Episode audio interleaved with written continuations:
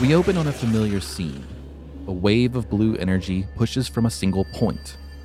A yellow light pulses in the center, and the Shadar Kai that had disguised himself as Draskau approaches Voran's throne.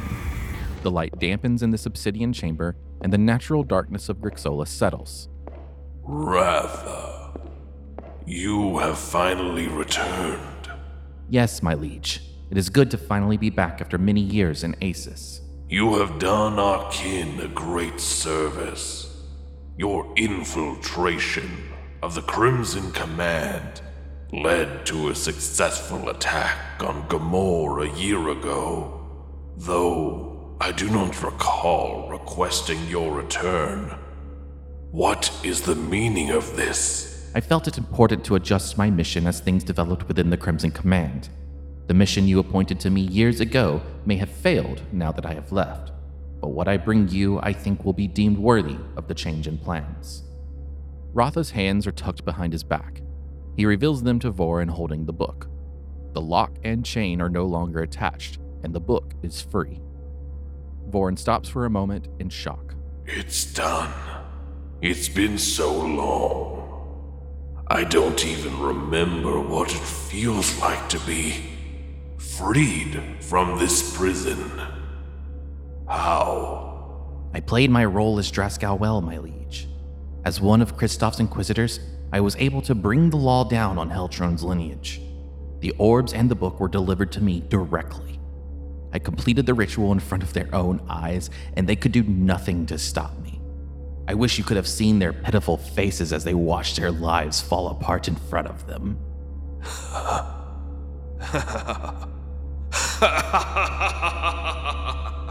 Excellent work, Ratha. You have done your world proud. A great honor shall be bestowed upon you. Come forth, Ratha of Grixolis. Ratha walks forward and kneels before Voran. With this power, I shall have you lead a force within our armies. The darkness shall whisper your name, and with it, the power in you shall grow. Pain becomes very evident on Rotha's face as he lets out a strangled gasp. Voran places two bony hands on either side of Rotha's head. Bulges appear out of Rotha's back as shadowy spider legs tear from Rotha's flesh, lifting him off the ground. His face looks towards the ceiling as he tries to let out a scream of pain, but no sound emerges. He looks back at Voran, lifted a few feet off the ground by these obsidian arachnid limbs. Eight eyes of darkness are on Rotha's face. For your great service, you shall lead the Izakard.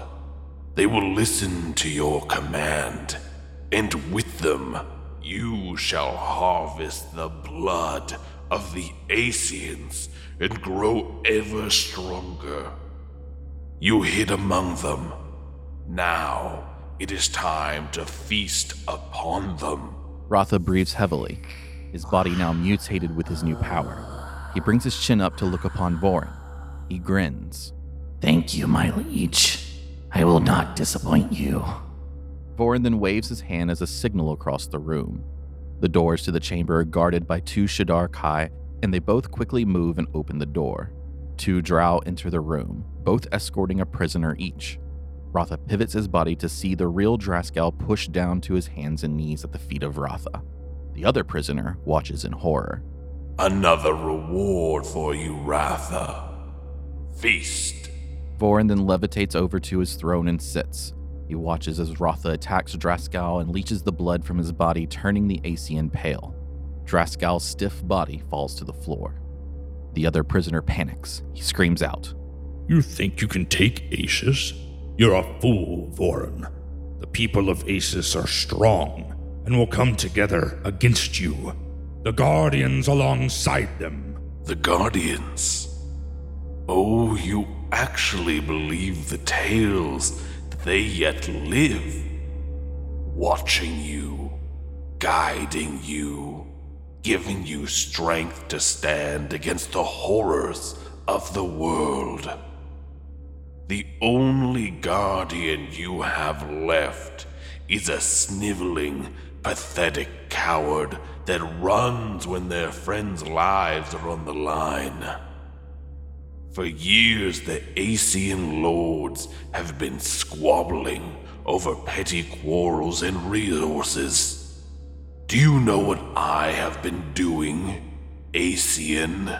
Vorin waves his hand as the wall beside him shivers and becomes transparent, revealing thousands of troops training, testing equipment, and amassing.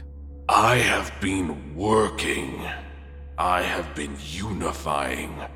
I have brought all of Grixolis under the same banner for the same cause. While your pathetic countrymen hide behind their walls, they will watch their farms burn. They will watch their towns be pillaged. And then, when they are at their lowest, their friends and family will turn on them and offer the Crimson Command up to us on a golden platter. Your world was doomed the moment your guardians decided that balance was more important than life. You. You demon! You filthy swine! Aroni struggles trying to lunge forward and fight. The drow holds him back. Fight me, you coward! I am the Crimson Warden. I will destroy you. Fire will rain down along with the blood of your minions. Fight me! Vorin, sitting on the throne, waves his fingers at the drow guards who let Aroni go. Aroni wastes no time and quickly musters up arcane fire, launching it at Vorin. Faust! Faust! Faust! As he prepares another spell, we see cold, bony hands wrap around Aroni's throat. Aroni struggles, kicking and punching uselessly at Vorin, who stares back with cold, empty eyes. You remind me of a friend, Extolu. Do you want to know how your precious guardian of destruction met his end? Vorin moves his right hand to Aroni's lower jaw and, in a quick, jerking action, removes it. He drops the choking and bleeding mage to the floor. Ratha, send word to the captains to begin mobilization. The time of the Guardians is over. The time of the unending shadow is now. We're going to Asis. Ratha walks towards the doors of the chamber. The drow follow. The two Shadar Kai grab the handles of the door and exit, pulling the doors closed. Vorin, now alone in his chamber, stares down at the limp body of Draskau and the mutilated face of Aroni. It almost doesn't feel real. How long has it been since I was bound between those accursed pages? How long have we danced between good and evil, law and order? At long last, I'll be coming home. Home to a world that hides behind a mask of light, yet indulges the darkest depths that shadows have to offer. I will destroy that mask, that visage of good and right. I shall show the world what it means to be true to one's nature. I will free the denizens of Asis and crush all that oppose me, and only then will that land truly know freedom. And when I'm done dealing with my home, I will be coming for you next, Velmir. Your betrayal has not been forgotten. You and the darkest night will see an end.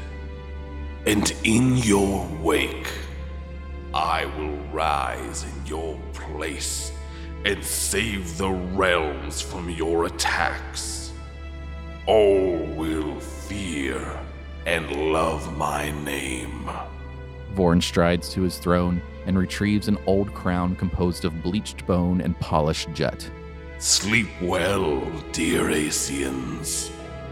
For your true ruler rides in the dusk of your setting sun.